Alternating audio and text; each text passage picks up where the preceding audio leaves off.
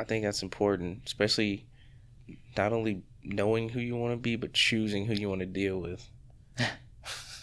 or who you don't want to deal with. hmm I, there's nothing worse than someone who's gonna fight you tooth and nail when you're just trying to help.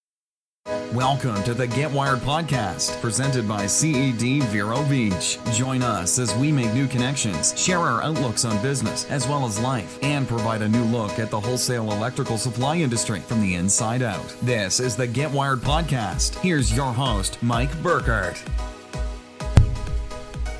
All right, welcome back to the Get Wired podcast. Today we have a special guest. It's Nick or Nicholas Richardson. He's a first year management trainee for now, but uh, tomorrow is actually his last day here at CED Vero Beach before he moves on to Carrollton, Georgia. That's not right? No, Where you- Atlanta, Georgia. You're going to Atlanta? hmm Why, why did Carrollton get thrown out there? I don't know where you got Carrollton. No, it's Hot Atlanta, Hot Atlanta. the ATL. deep into it. Yeah, I'll be working in Norcross. Norcross. Okay. Well, I don't know why I thought it was Carrollton. So we're off to a great start. And uh, uh, Nick went to the University of Florida and graduated in what year?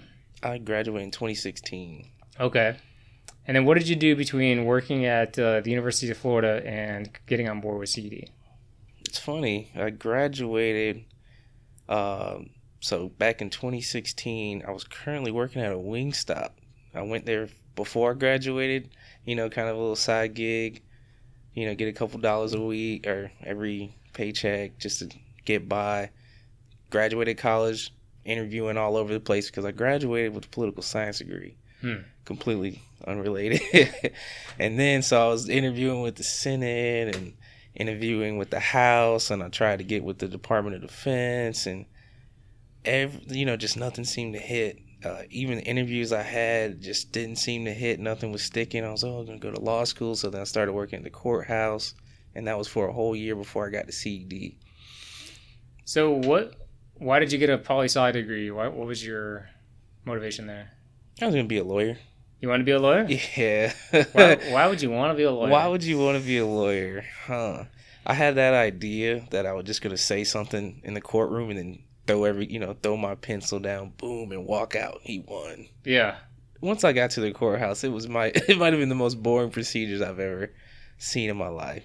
Yeah, given my recent experience with attorneys, I can't imagine that it would be anything uh, anything enjoyable. And that's just from like a strictly construction law perspective. It's just I I don't see that as being like a fun, exciting thing. You're always you're always seeking either damages or like going after somebody. Like there's always like tension and, and drama. Like that's kind of the whole thing. And you did you feel any uh like I would say shade towards you from the defense's attorney during your deposition? Like did you feel them like I'm gonna get you with this one?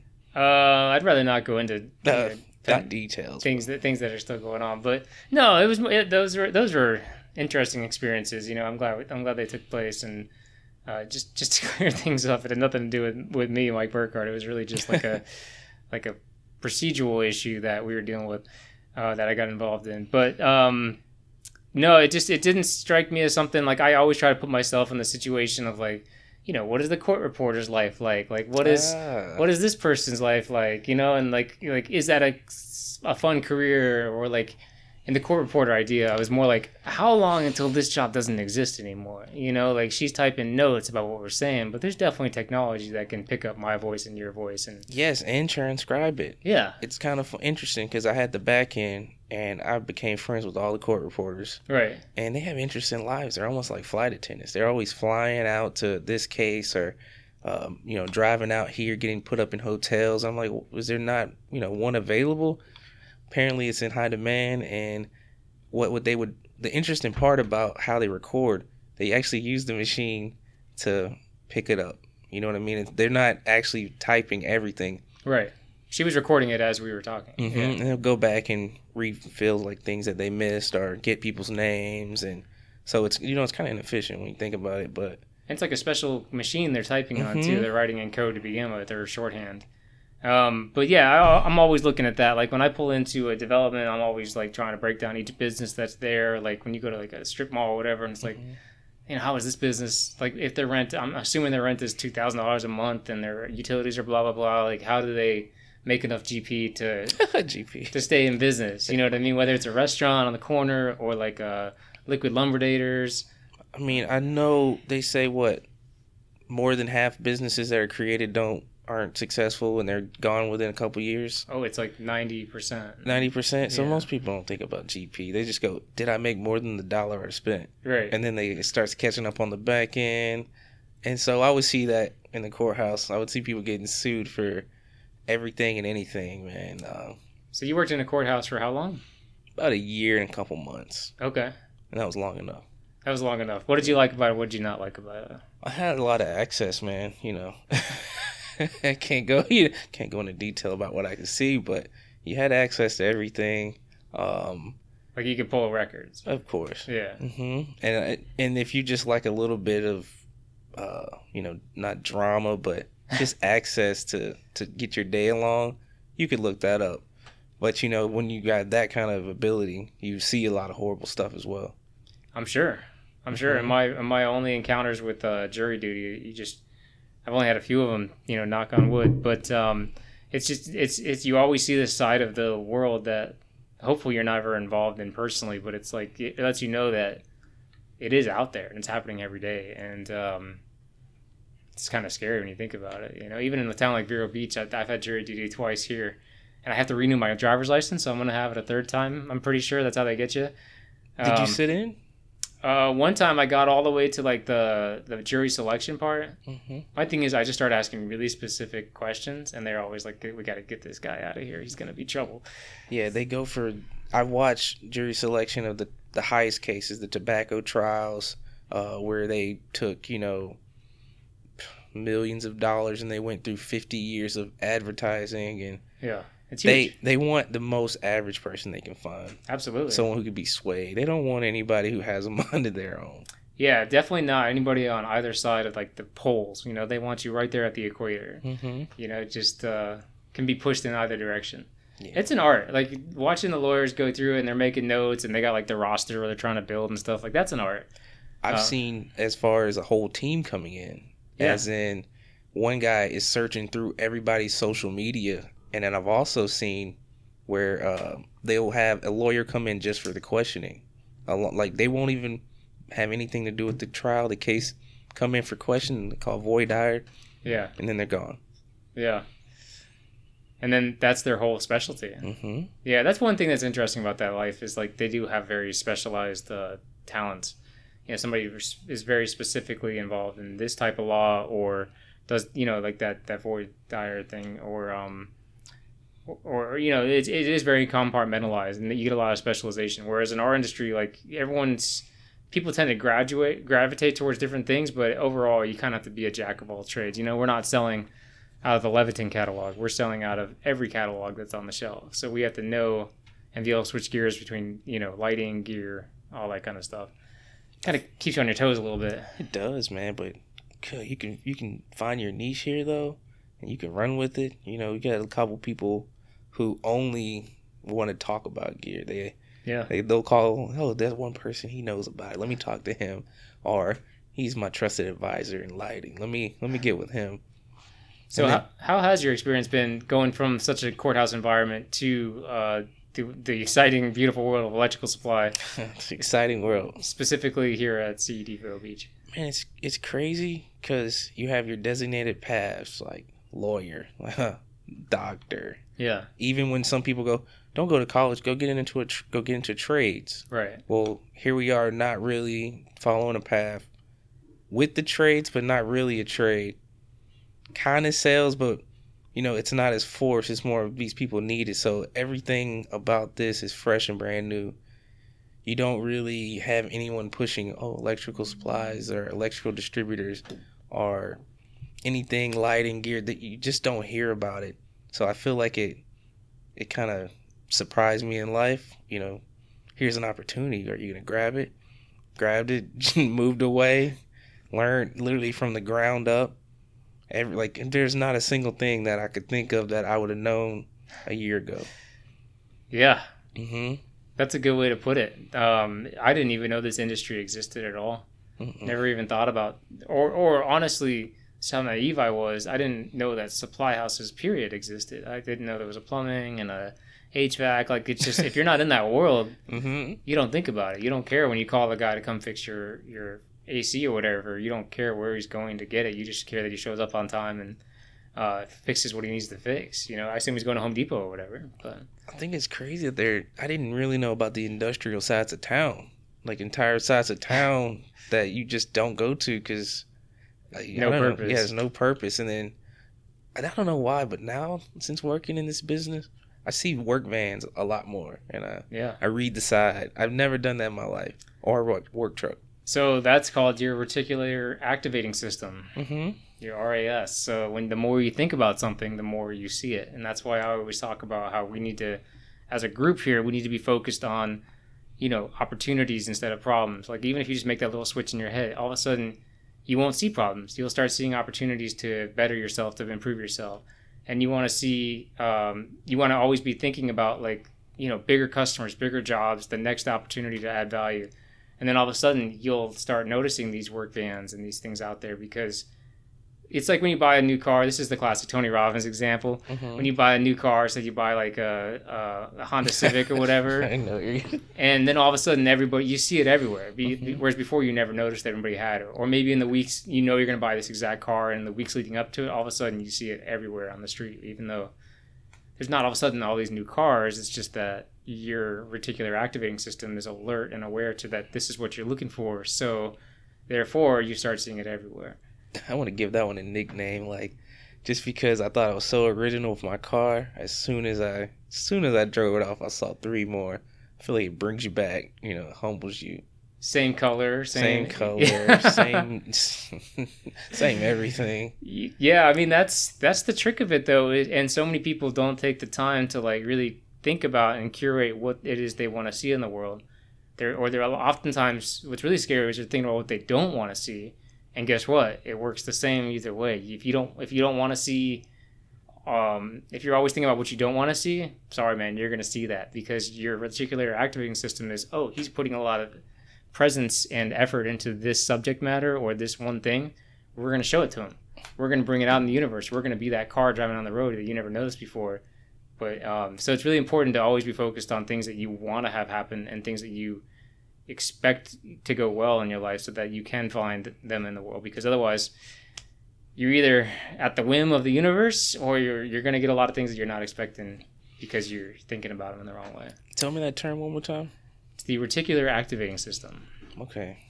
Yeah. Now I do know there's some things that are tricky. Uh, you ever notice that once you start, let's say, working in this industry, Yeah. that your ads start to change? Your ads Mm-hmm. Uh, on your phone? Yeah, yeah, I yeah. Because you're Google. I, but googling at work, I might have logged in on the email once, and Yeah. then now they got me. Now they're now they're shooting ads at me. Well, if you're using Chrome at all, I mean that that's what Google used to be a search engine, and now they are the internet. You know, Mhm. like they were like, well, we're not getting all the traffic. Let's just figure out a way to get all the traffic. Oh, all you have to do is knock out Internet Explorer. hmm How hard was that? Easy, man. Oh. Easy. But man, the internet's changing so fast. They're getting they're getting better. They're getting integrated, which which leads me to believe like this industry's got to transform. It has to. It's prime for disruption, right? hmm Let's say if Amazon or a big you know seller, eBay, whatever reseller or Yeah. manufacturer partners up. I mean, they have the ability to change the game. They could ha- they could offer in the same way you know Amazon bought Whole Foods and now they drop ship food to you or uh, next day air or same day delivery. If if it's in a big enough uh, you know city, I feel like it could bleed into other industries. So let's talk about this because I think this is something I think about all the time, and it's actually one of the reasons I created this podcast was to try to stay one step ahead of getting disrupted by some Amazon or Mhm. some whatever entity it is by sharing ideas. So dig a little deeper. What, you- what what are your thoughts on the matter? Um, well, like I like the sharing ideas part just because I like to think of ideas as a well of like a well. They never run out. Hmm. Instead of you giving up a good idea and thinking you're never gonna have another one again. But I really believe that you'll see uh, somewhere down the line of an, a, a conglomerate teaming up with the manufacturer instead of business to business for business to consumer. Yeah. You'll start to see them drop shipping. You'll see people, uh, you know, they'll have instant access to where is this material located as opposed to waiting for someone else to respond to them. They'll just have more more availability. And I mean, you even see our company going online a little bit, making um, making it available to pay your you know your your bills or invoices or check product. So, with regards to the, specifically Amazon, uh, Travis Rowland out of um, Mercedes Electric down south of Miami just sent out an article uh, from TED Magazine I was reading the other day. Um, and if you're not familiar with TED, it's the electrical distributor.com or .org, whatever. It's pretty pretty good.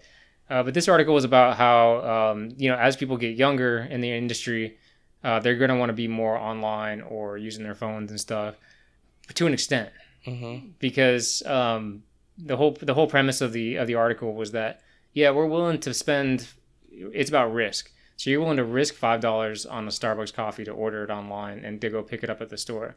But you're not willing to risk you know three or four hundred dollars on a custom made suit to go pick it up at the store. You really you really want to go there and have the experience of somebody tailoring you out and taking all your measurements and spending time with you to walk you through the process to make sure that the suit's right. Because it's a something that's going to represent you as a company or as a person and b it's just a lot more money than a five dollar cup of coffee like the article literally said i wish i knew who wrote it because i want to give him credit but the article literally said um, you know if, if the starbucks order gets messed up big deal you're either out five bucks or you have to go ask them to remake it if the suit gets messed up you're probably buying a new suit Mm-hmm. um, because you're you're probably responsible for the measurements you're putting in there. So in our industry, I think we're much more on the latter side of things.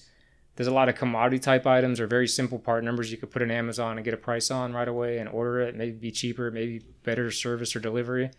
But for the overall arching part that the contractor's looking at, it's it's a really complicated and specialized, and b very expensive.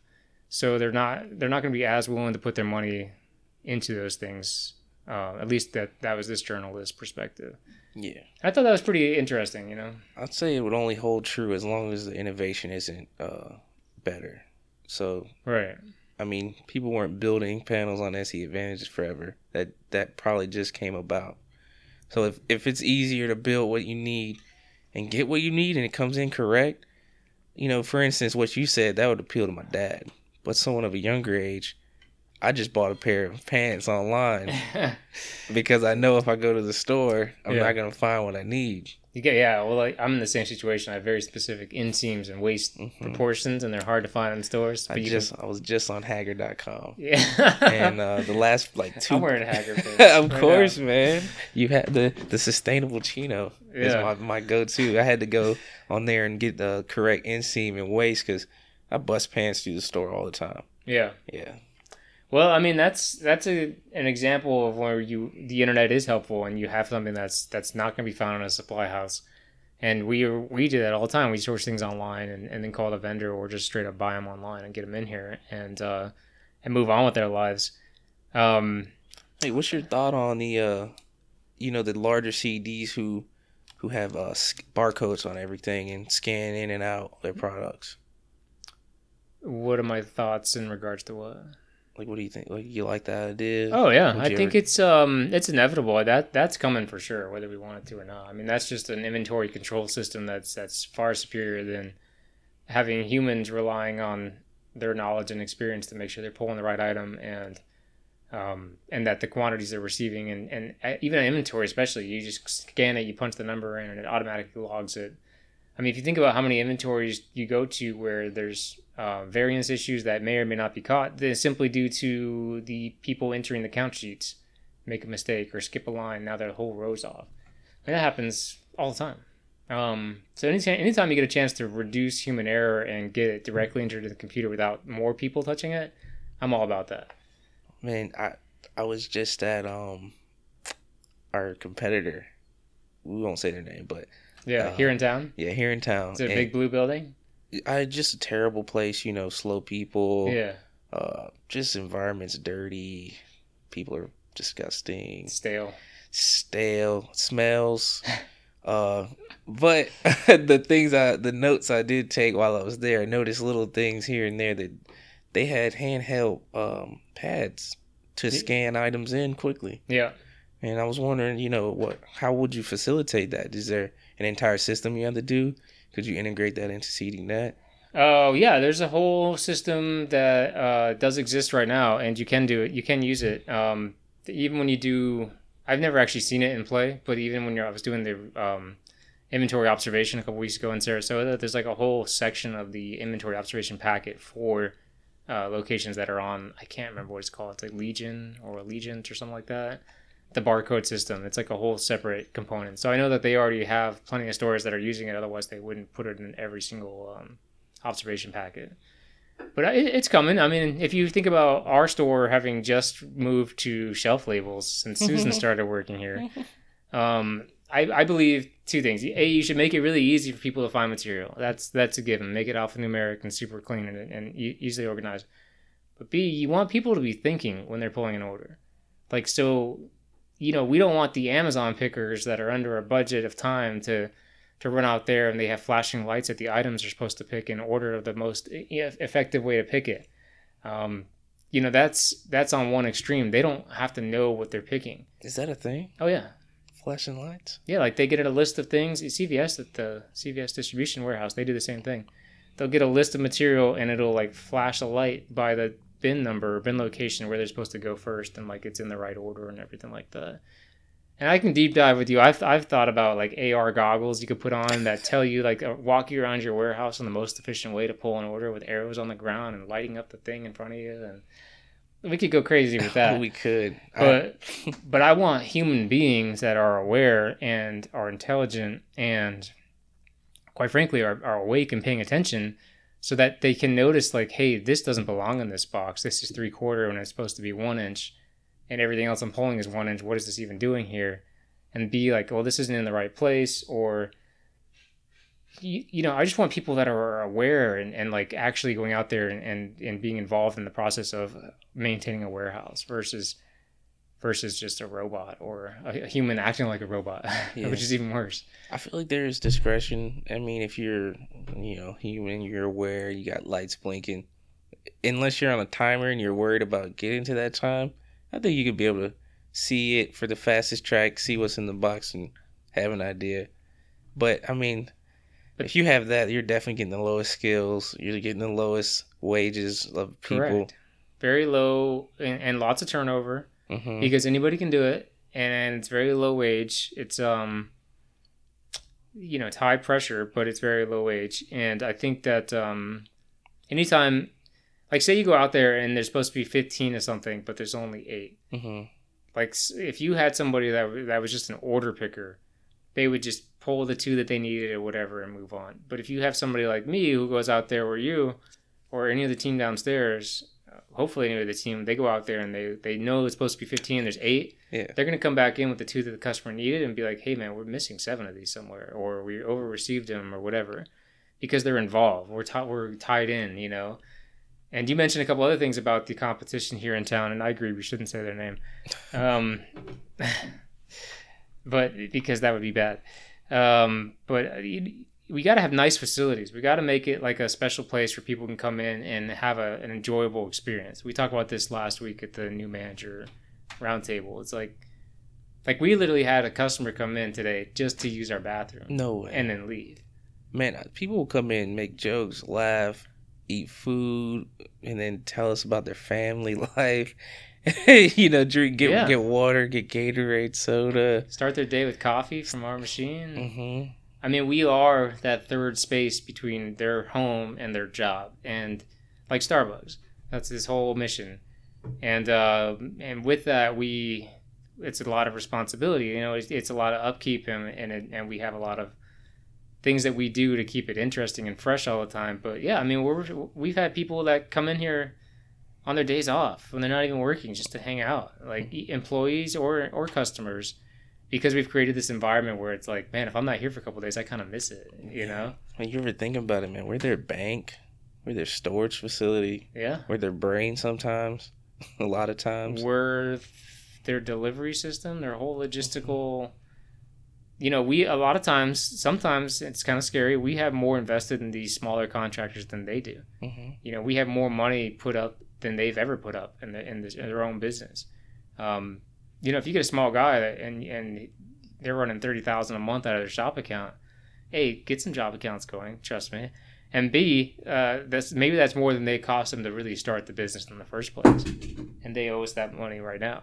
Um, so it's it's it's definitely a struggle and a challenge to to keep all that in perspective because you don't ever want to shove that in a customer's face. Have you ever seen someone start super small and then grow exponentially? Oh yeah.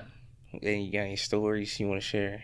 Um, you know, I, I would just say I don't want to give specific examples because there's they're still customers of ours, but you know, I would say that you never know where people are going to end up. And we talked about this last week at the new manager meeting as well. Um, you really have to treat every single person that walks in the door with integrity, with respect, with uh, a smile and great service. And, and you can see people that you've never seen before walk in and they kind of look around like, what is this place I just walked into?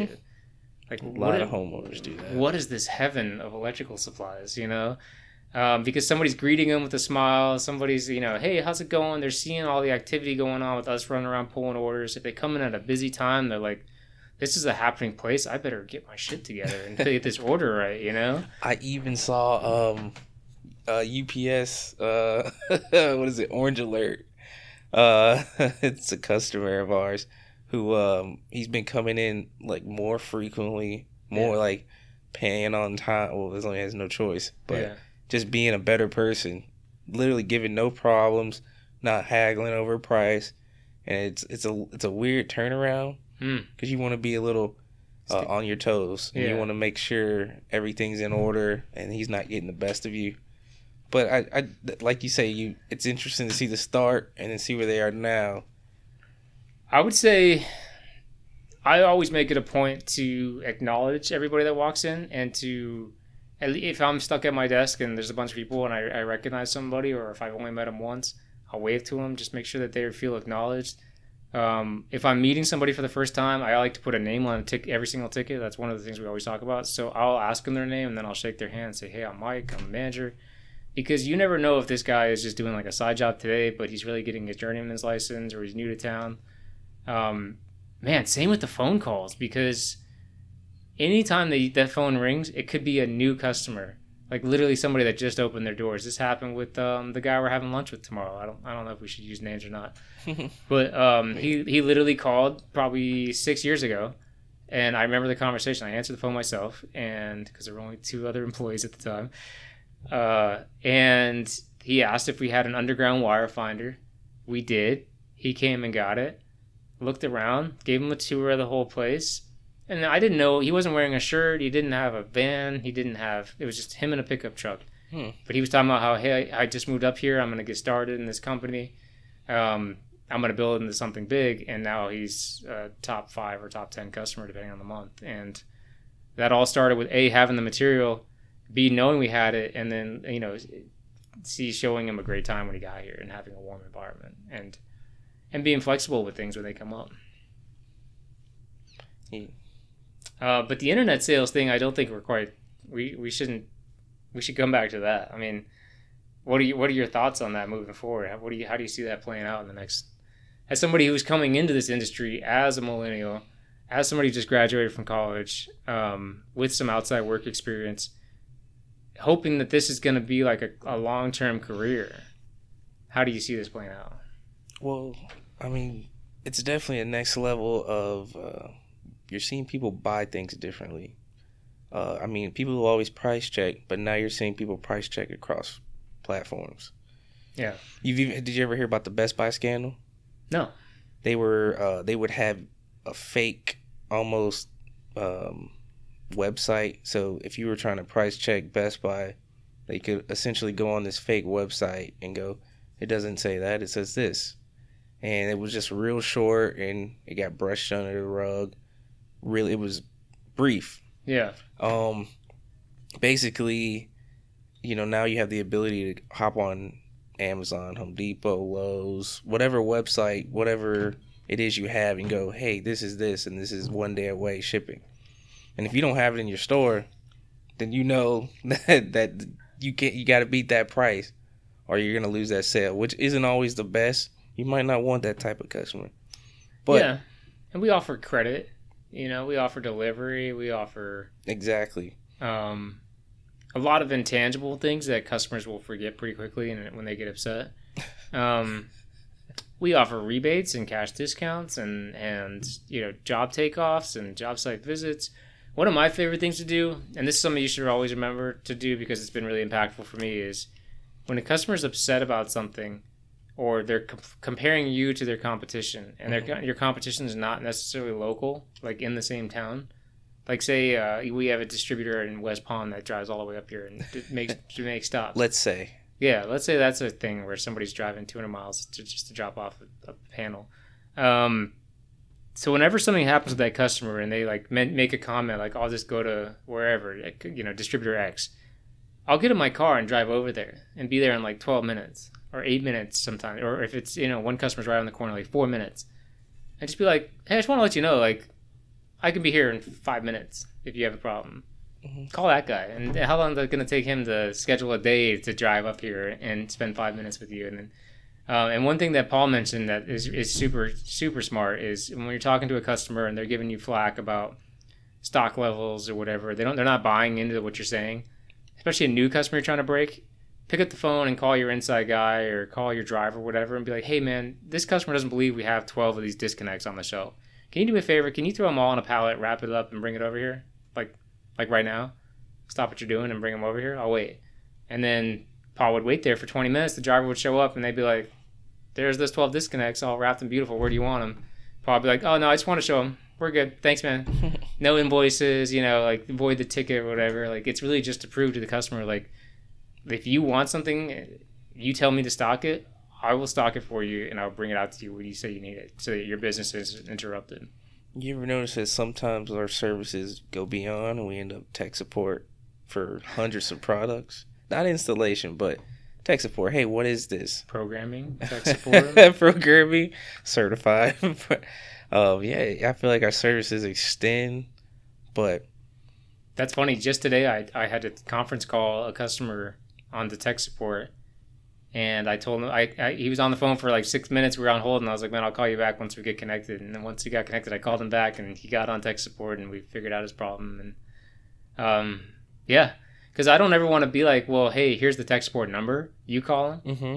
I want to get all the information I can so I can learn something, and then call tech support, and then relay it back to him. What sucks is if you don't know all the questions to answer or to ask, then you'll you'll forget like one or two details and have to call the customer back a few times. That's why I like the whole like get them in on the call at the same time because then you're involved in it and they they'll hang up the phone even if they don't get the answer they want they'll still be like wow CED like is my partner in the situation they're not just dumping me on some tech support Mhm. 'Cause that's what Amazon would do they wouldn't try to figure it out for you Yes, I believe that hundred percent. Uh, as far as the internet, it's just them, not them by themselves.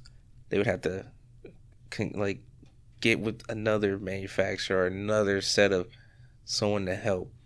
You know, not like Whole Foods like like the Whole Foods. You know, you have somewhere who's local and can and is local to that area.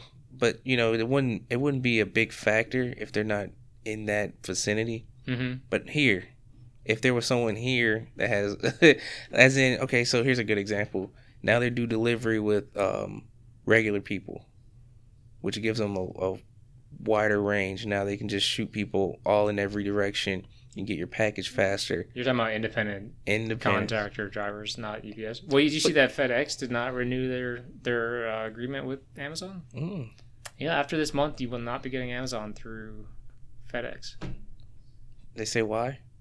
Too low margins. Some low margins. Well, I could bite you too as well. Having an independent who, you know, doesn't really care could be gone the next day.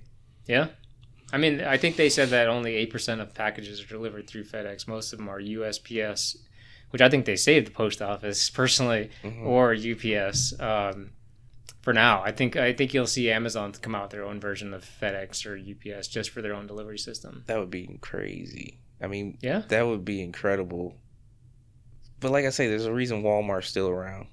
It's just Yeah. had has everything. Brick and Would- mortar and would the online. Ever, would you ever consider their service as as great as another store? You know, not really. You would never put them in the top three of service. but they're busy. They are. but I do. I, I like what you. Their point. It's technical. You need someone who can be your advisor more than something that could be easily messed up in one day, or then you have to wait. We're much more like a tailor building a suit than we are a barista making a cup of coffee. You know, and that's it's it's a little more detail oriented. It's a little more follow through. It's a little more follow up of like, Man, there's a lot of baristas that'd be offended by that oh, comment. I'm, I'm sorry, bring them on. Um, there's some there's some scientists out there. it's yeah, but you know, at Starbucks, you're gonna get trained to do it exactly the same way everybody else gets trained to do it. If you don't, then you're gonna get in trouble. So, um, whereas a tailor, like it's every everyone's different, you know. So you can you can custom your experience to the customer walking in the door, and I think that we are what we do well at CED Vero Beach is we're a lot of things to a lot of different people. I bet if you called our top ten customers, they would all say something different about us in terms of what they like and don't like about us, and it'd be an interesting experiment to do because um, I'd like that feedback. Yeah, I think another thing that really gets me excited uh, is that it's not this this career isn't something that you go. I did these things to get this, so I went to school or I went and worked at the courthouse to get to law, you know, to be a lawyer, and now I'm a lawyer. And Yeah. this is here. I feel like most of the people here had an opportunity, grabbed it, and then they said, "Wow, I can't believe I'm here." And where does this go next? It doesn't. There's the, the clear path to this career isn't set. It's just you decide what you're gonna do. You decide how far you're gonna go. You decide what you're gonna have. Yeah, You decide what you want to sell. it's powerful. I mean, you're literally you're literally in charge of every aspect of the business that you can be. Um, and you can in more more ways than you'll realize and and I won't talk about it now but like you'll be in situations down the road where people in the room are going to turn to you and be like what do we do and I'm not talking about employees I'm talking about like like in a in a situation where you're in a, you're in a credit meeting or something like that and they're like this is your money what do you want to do and and you have to make a decision like yeah go after the guy or whatever the situation is based on the context but um I don't know any other business where you're paying other people to come in and they're just really there to consult you and be like, here's all the information. Now, what do you want to do? As if you are the owner of the company. Mm-hmm. And that's a lot of pressure, man. Uh, yeah, it is. Pressure is a privilege. Pressure is a privilege. It's also it's also nice to have the decision in your hand and not Yeah. someone else's. Yeah, I've talked about it with a few people on this show. Like, like people, people that do well in this business, they they're the type of people that want the ball at the end of the game. You know, they they they know that they could miss the shot, um, and they they probably have missed the shot in the past, but they're also very confident that this is the time that's going in. Yeah. You know, I wonder. I wonder about that because, like, you get these personalities coming together that are, you know, strong. At what point do you have the crossover where they actually will go get their own business? You know, they actually will go make the decision. I've talked to a lot of people that have the capability and the finances and the, the know how and all that stuff.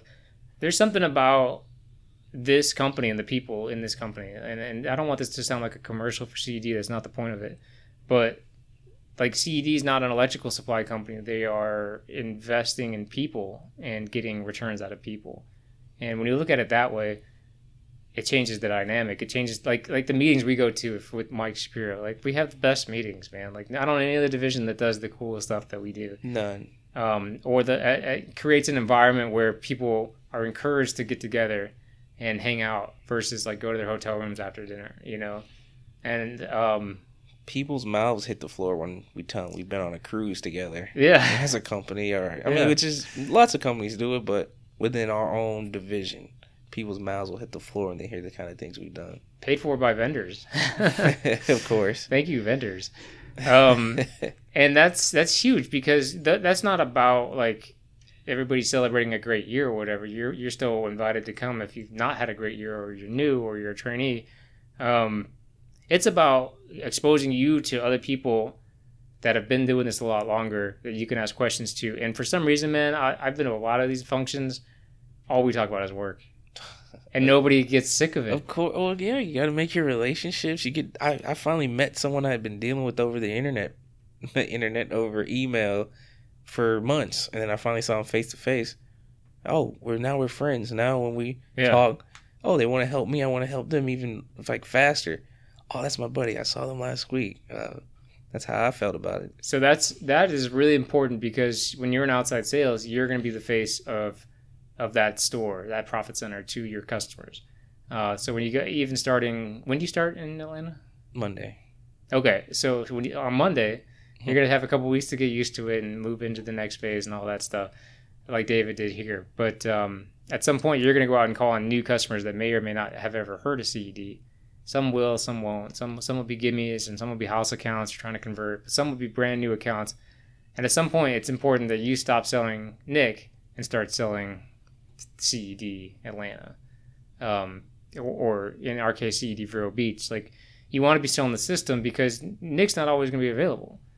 I'm not always going to be available. Um, so I want to sell the fact that you can call anybody here or text the store at our text to chat, text to order number, and get a response in a reasonable amount of time and and have your services and needs met. Because anytime you're relying on one person to get something done, you run, run the risk that they're on, on vacation, they're sick, they're in the bathroom, they're on the phone, like whatever it is and the cus- you don't want the customer to be upset. So when you're going out making these calls, but the point of all this is to say like, bring that inside guy out, bring somebody else out, bring the manager out. Like always have, you should always have another reason to go back. First of all, um, and the more people you can bring out and introduce, man, it changes the relationship. It really does. And uh, when they find that there's other people that they can trust, Yeah, you can just see it go over their face, like, "Oh, thank, thank God, you know what you're doing." And then they go, "I, I, I, I deal with this person, and now I deal with this person." yeah, and then it just kind of builds their trust, and then they can branch out into more um, people who could who they know can take care of it. Um, I found that myself when I first started. I didn't know anything, so people were like, uh, "You better go grab someone who knows something." and then you know, uh, then at a point, I just, you know, I'm not gonna grab anybody. You you tell me what you want, and yeah, I'll figure it out quickly. And I just learned. Um, pace picked up. People started trusting me, and now they won't even go, "Hey, get that person." They'll Yeah. just start shooting off what they know. Even if I don't know it, I'll go figure it out. Well, the important thing is to get somebody else up there to help them, and then stand back and listen. hmm I've seen trainees, not in this store, but in other locations, where they're like, "Oh, okay, I got this guy helping them. I'm gonna go back to what I was doing." That's the wrong move every time. Like, you have an opportunity to learn something new. You know, like so bring the ne- bring the expert up, but then st- take a step back and listen and take notes and be like, try to think about what's that person's thought process to translate what that customer's saying into an actual part number, or who's he gonna call after this, and see if he can be involved in the whole process. I mean, that's that's kind of the whole game of this is it's complicated it's multifaceted and i think that's why amazon's going to struggle to come into it no matter you know if they even if they bought like a like a hd supply or Grainger or you know one of these big companies. Yeah, you know that that's a great point because those some of those companies are primarily their presence is all online. Yeah. no one would think about them first. I've been to the Grainger location in, in melbourne Uh huh. and not to not to badmouth them or whatever but like literally they're there to like point people to their website they have a very limited amount of stock at their counter and they're basically like hey if you don't hear see it here It's then online. then it's all online and we just have a warehouse to facilitate things coming in from online out to the local people but he was excited when we came in at CED Palm Bay because he was like, dude, people come in here all the time looking for stuff. We don't have anything. Give me your cards. So we gave him like a stack of business cards, and now he's Put me out of business. he well he That's want what I his he wants to help people. Mhm. And so if somebody needs something today, like it's so often is the case, and he doesn't have it, it's it's it's a lot better for him to say you can go to these people, and they'll take care of you, than to say I got nothing for you. Mhm. Like that's another thing I always do. If if I call somebody and they don't have it, I always ask like, "Well, do you know who I should call?" Versus just okay, thanks, and hang up. Man, I think uh, to your point, CED is not only great based on that, but uh, I was online looking at uh, top ten distributors, and we were number six, but yet we had the most interesting bio. It was pretty much empty. Yeah. and they had everyone's listing. all their net sales. They did this last year. Their growth Yeah, empty, and somehow we're still in the top ten. So how do they know we're number six? They're just Exact- guessing. I, that's why we're the most interesting. We're the most sought after. Everyone wants to know what we're doing. And I mean, it's so simple. You just come and find. You come here and you have a great experience. We don't put. You don't tell you. Oh, go go here. We usually have it. Right. if we don't, oh, we'll have it drop where you're going. Where where are you going? Oh, we'll have it there by the time you get there. Well, I think I think your experience in Vero. No, maybe this is just not being naive again, but I think it's pretty unique that that we've got such a young group of individuals here that are so service oriented because of the culture that's been been built here. You might go to Atlanta and find that it's totally different. It might be a lot more laid back. It might be a lot more complacent. There's there's locations even within our division when you walk in there, it doesn't have the same feel. It's very laid back. It's very like I'll get there when I can kind of a thing. Um, and that's there's just like there's a lot of restaurants like that where you walk in, you're waiting six minutes at the hostess stand for somebody to say hi to you when you should have already been at a table with a drink in your hand. You know what I mean? Um, and even some chain restaurants, there'll be locations within those that that fail to meet the standards of those other locations. And uh, so it's something for you to think about when you get your own location. Is like, who do you want to be? You know, that's the question Pete Moore asked at the at the meeting last week. Um, who do you want to be and then you know craft a vision of what that's actually going to look like so that you can have something to go after i think that's that's incredibly important and often overlooked is people just keep showing up every day without a vision Yeah, I think that's important, especially uh, not only knowing who you want to be, but choosing who you want to deal with. or who you don't want to deal with hmm I, there's nothing worse than someone who's gonna fight you tooth and nail when you're just trying to help. You know, you're just trying. yeah To, you're trying to help them make money. You want to make money. You want to service them. You want to make sure the end user is satisfied. right But yet, it's just pulling teeth out. we're we're a means to an end for people and it, it sometimes we get wrapped up in our whole our own world and our own environment and we forget that like this customer needs to get what he needs from us and move on with his life. Like we're not we're not he's not coming to CED to come to CED he's coming to CED to, to fill a need that he has. Like he needs something that's you know just the same I think I, I can't remember who I was telling this to the same reason that people don't go to the store and buy a quarter inch drill bit to have a quarter inch drill bit they do it because they need a quarter inch hole in something. We're that drill bit.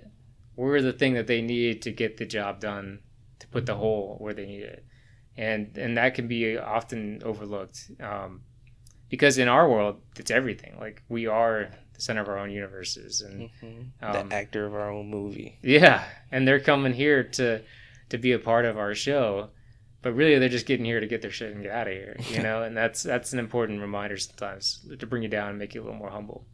You can see people walk in with this, with the, uh, you know, dim look, shoulders held low. As soon as someone starts blabbing at the counter, Yeah, you know, cheering them up. Hey, have you had some ice cream today? Seven o'clock in the morning. Oh, Yeah. and then it, it don't matter. Just anything and everything. They'll come in and they'll just see them leave with a smile, laughing, full. They'll leave. They'll leave with their belly full. You you don't get that going in everywhere. No, even strangers. Like when we, I love when we have like a Friday our Friday counter day every week, and then like some COD customer walk in and be like, "Oh man, get in on that! Like, what are you doing?" Mhm. And they're like, "Really? I can have Really? some? Yeah, it's free. What's the catch?" It's like, "No, man, help us eat this food that we brought here." That's the catch. yeah.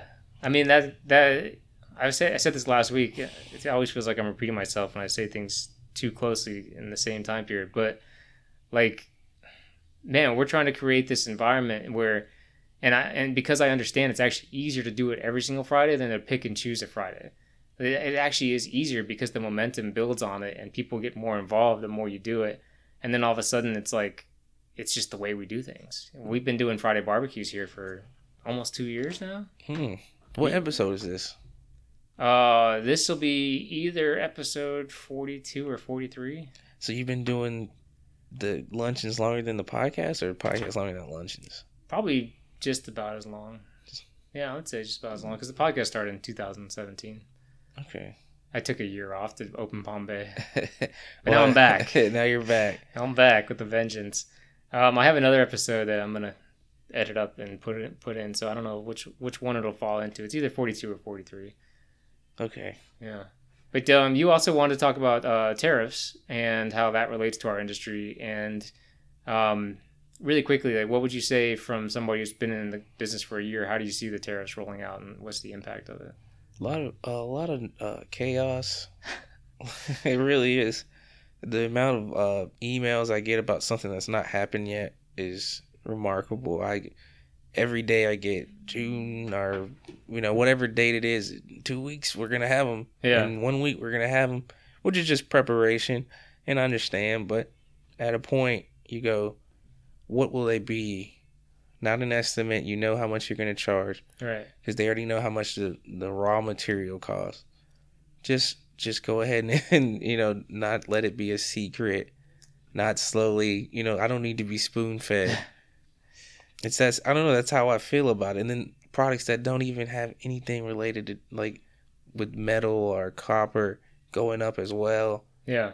You just see it as a, a nice uh, uh, collaborative price fix. That's how I see it. Well, so one thing that people often misinterpret is that they think that we're charging China these tariffs, right? Well, no, they have to charge us more to get the stuff here. Correct. Mhm. But most people think that we're charging China these tariffs, and really, it's it's whoever's buying the material that's coming in from the ports is is the one paying more for it. So in our situation, it would be manufacturers in like California or or wherever they are, and they're passing that increase on to us. Mhm. We're passing it on to our customers, who's passing it on to the general contractor, who's passing it on to the customer, the end user. And that's like the clean way to do it. Actually, usually you have manufacturers and then a rep, and then us, and then the electrician, and then the general contractor, and then the end user. Um, and there you have uh, them, and then the manufacturer, then the rep, then us, and then another distributor, Right. and then a customer. Right. So, I mean, the, these these tariffs, whether they're fifteen percent or ten percent, whatever, by the time it gets to the customer, it's, it's a significant increase. It's not fifteen percent anymore, and it is a tax on pe- anybody that imports for good reason. I'm all Mhm. about bringing jobs back to this country. I'm all about bringing industry back to this country. I think it'd be great. I think we can do it as a country. I think we deserve to have those businesses here and never should have let them go in the first place. Um, but we're in that painful time in American history where the factories haven't been built, the people haven't been trained, the materials all in China or wherever it is, and we're not able to create the things that that they can um, with the efficiency and the speed. So we're going to pay the increase until we figure that out, and that's that's the gamble the gamble that uh, the administration right now is running is. How high do we need to get these tariffs before people start making factories and building it here? Yeah, and we're not, and I feel like they're not promoting it appropriately.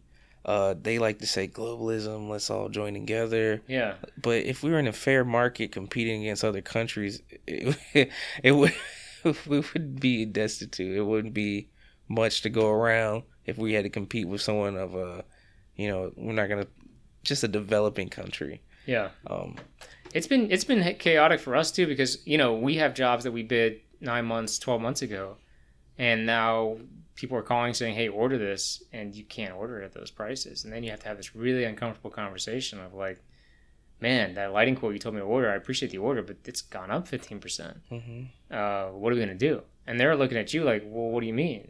You quoted it. Here we are. You knew the job wasn't gonna quote." And it's like, "Yeah, but." I might have factored in five percent for annual price increases. I did not factor in fifteen percent plus that five percent. and that happened, you know, all on. Would would you say it was threatened a month, a month to three months before it actually happened? Yeah, That was quicker than your quote was. yeah. Well, It- for, fortunately for us, it's national news, It was. so we can't be. We're not like, oh, it's just Lutron or oh, it's just Leviton or whatever. It's no anybody that's importing things from China, which is everybody, um, is is having the same issue. You ever hear a customer who thinks they're, you know, like it's a big conspiracy and it's just, Yeah. oh, oh, you're just trying to raise prices. Yeah, it's, It's us. not- yeah, yeah. it's- It's it's Mike Burkhart. It's CED Vero Beach. I know you run world affairs. You don't, Yeah. you don't fool me. I've seen your passport. You know, anybody listening that you know, we've been trying to be very fair about um, if we have it in stock, we're going to sell it at the pre-tariff prices. So we've had customers that come in and be like, "How many of these do you have? I know it's going up. How many do you have on the shelf? I want to buy them all." Mhm. And or maybe the product already has gone up, and we say, because we can look at our FIFO layers and say, "Hey, we own these at the pre-tariff cost. We'll sell them to you, even though the replacement cost is higher. But you got to buy them all." And they'll buy the whole pallet of fixtures or three pallets or whatever it is.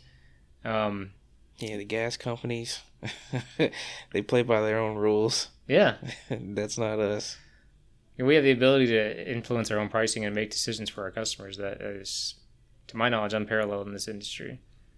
Um, so you're moving much in business. in business, yeah. A lot of businesses, not much less our industry. Like I don't know any business that could do that what we do in terms of Not many people have this much creation or ability to change anything on a days when like yeah, we need to bring this in. We will now make this a new product. We will now advertise what we want to advertise. yeah, and we'll have parties and Parties? You mean events, work events? work events, and uh, you know, take customers out and do crazy things with customers that nobody else can do. And you know, there's also with the tariffs is this new tax law about regarding um, corporate uh, expenditures on dinners and lunches and outings and things like that. Mhm. So a lot of companies, especially in our industry, are pulling back on those events. They're saying like, "Hey, no more lunches, no more golf or whatever."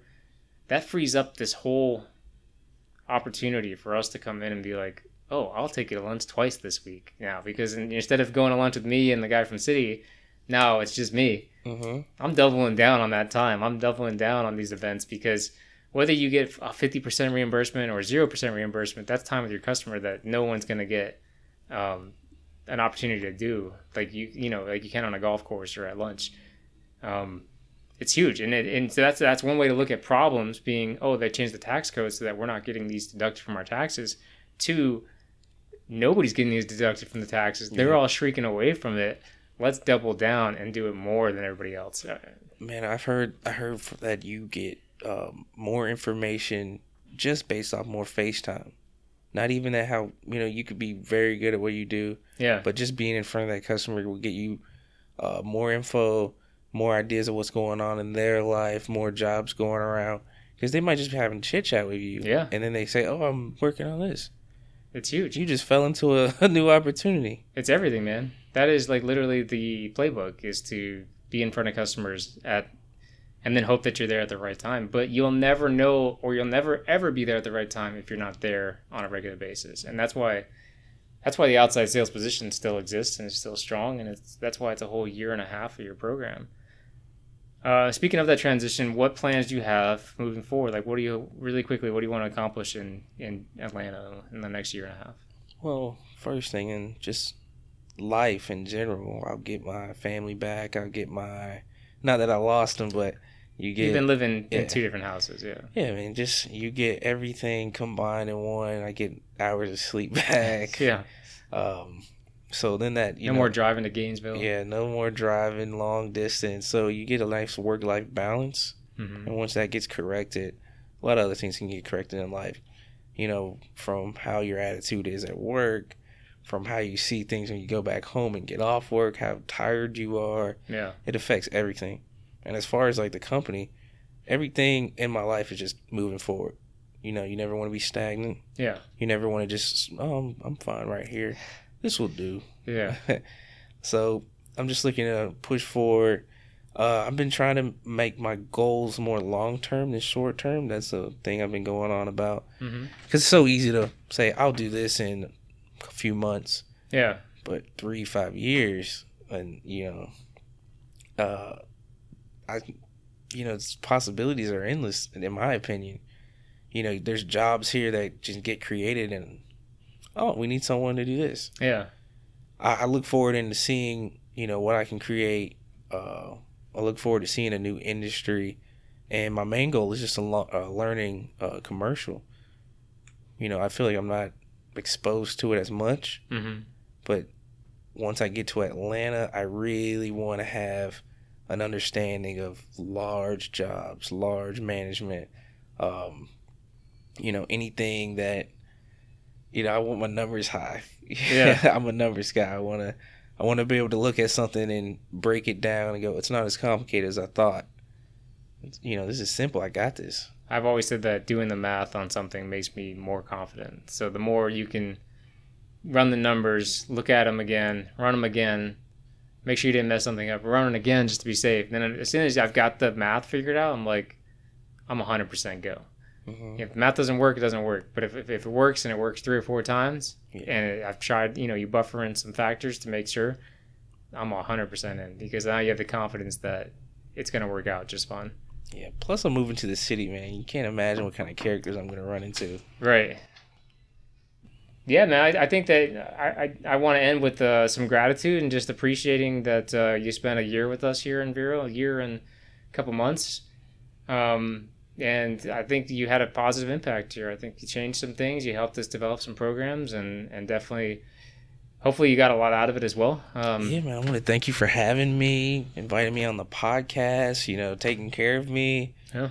You know, because I mean, that's what you do. Like service, man, between your customers, your employees. That's what I, I, you know, I feel very included.